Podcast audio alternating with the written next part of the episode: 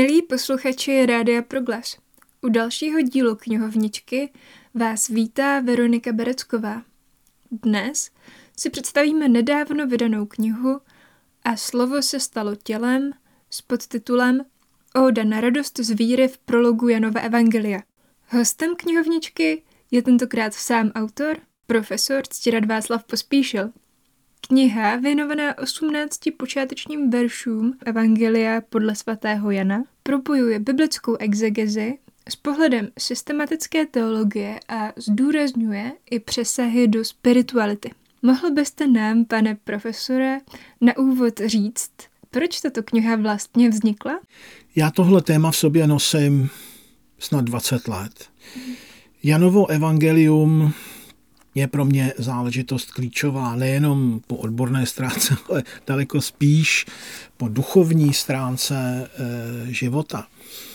Ten text miluju, obdivuju jeho hloubku. No a prolog Janova Evangelia, to vám řekne každý teolog, je v zásadě něco jako Mount Everest e, novozákonní teologie. Tam máte všechno. Já osobně se domnívám, že to je vlastně nejstarší komplexní vyznání víry e, církve apoštolských dob ten vývoj myšlenkový, to tajemství je nám dáno, že? Ale ten vývoj eh, myšlenkový, uchopit to v pojmech, vyjádřit, toto je proces a tady to vrcholí. A když si srovnáte, co je v tom prologu Janova Evangelia a co je ve vyznání víry, které recitujeme každou neděli a při slavnostech, no tak je vám jasné, že ta základní inspirace, co se týká trojice, co se týká vtělení Ježíše Krista, no tak to je prolog. Tenhle text je určující pro naši identitu. A uvědomovat si, kdo jsem, to je zase klíčová záležitost. Vzniklo to z mnoha důvodů, tady ten text. Z těch ze zájmu, mého osobního zájmu. Vzniklo to také proto, že v české literatuře monografii knihu o prologu nemáme. V knize také připomínáte, jaké místo v liturgii měl prolog před druhým vatikánským koncilem a jaké by mohl mít dnes. Já si pamatuji jako chlapec, že před druhým vatikánským koncilem se v liturgii na konci každé mše svaté jako součást požehnání četl ten text – Jo, on si to teda četl pan farář pro sebe, pak se to trošku změnilo, četlo se to, myslím, i pro lidi. A pak po druhém vatikánském koncilu ten klíčový text vymizel z liturgie. A čte se jenom jednou, maximálně dvakrát za rok při bohoslužbě slova. A to je podle mne málo.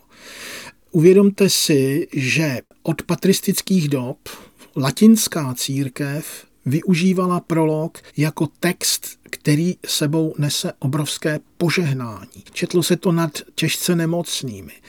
A v té mši svaté to byla součást toho požehnání, protože z toho textu jakoby příští to požehnání.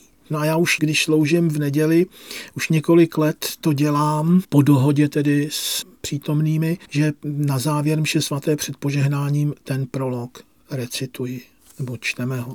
Není to nic proti liturgické reformě, protože my si můžeme před požehnání zařadit hymnus, zpěv, cokoliv.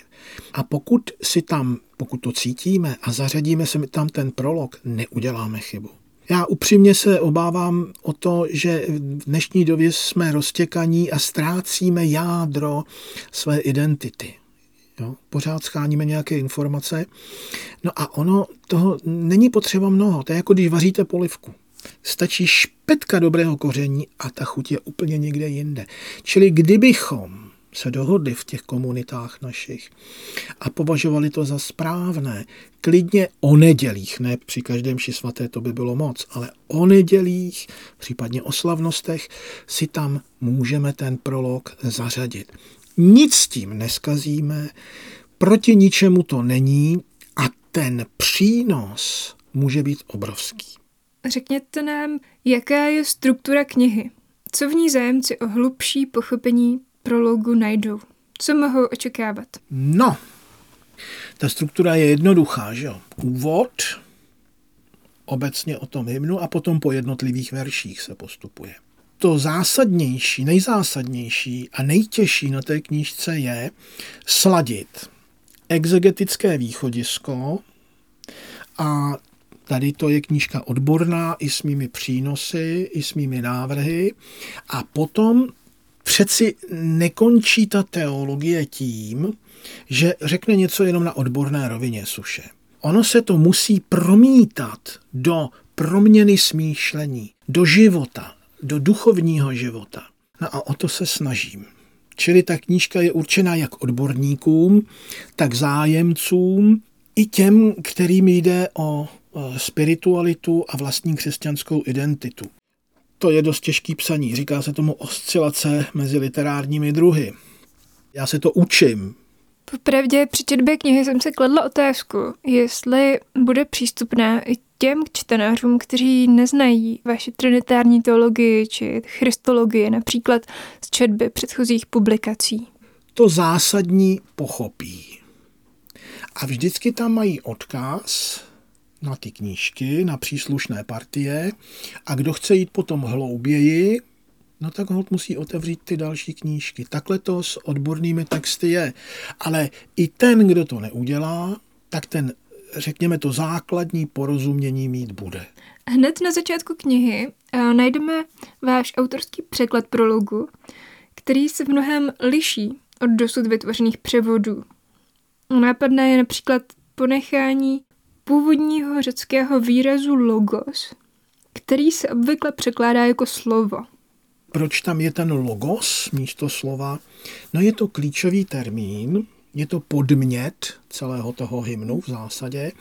No a to slovo, česk, ten český výraz slovo, nepokryje zdaleka významově to řecké logos. Za druhé, ten výraz logos je v mužském rodu a všimněte si v těch dosavadních překladech, že jo, mluvíme o slovu a v následující větě mluvíme, je podnět v mužském rodu. Je to jaksi nesoustavné a já se pamatuji na svého skvělého učitele Marka Adinolfiho, čím jsem starší, tak tím víc na něj vzpomínám, on nám říkal, chlapci, když budete dělat překlad, klíčový slovo nechte, počeštěte ho, poitalštěte a v poznámce ho vysvětlete. A kolik mi dnes hloupých slov na něž máme český ekvivalent, přibíráme z angličtiny, abychom vypadali zajímavě. A tady v tomhle klíčovém textu bych skutečně ponechal logos.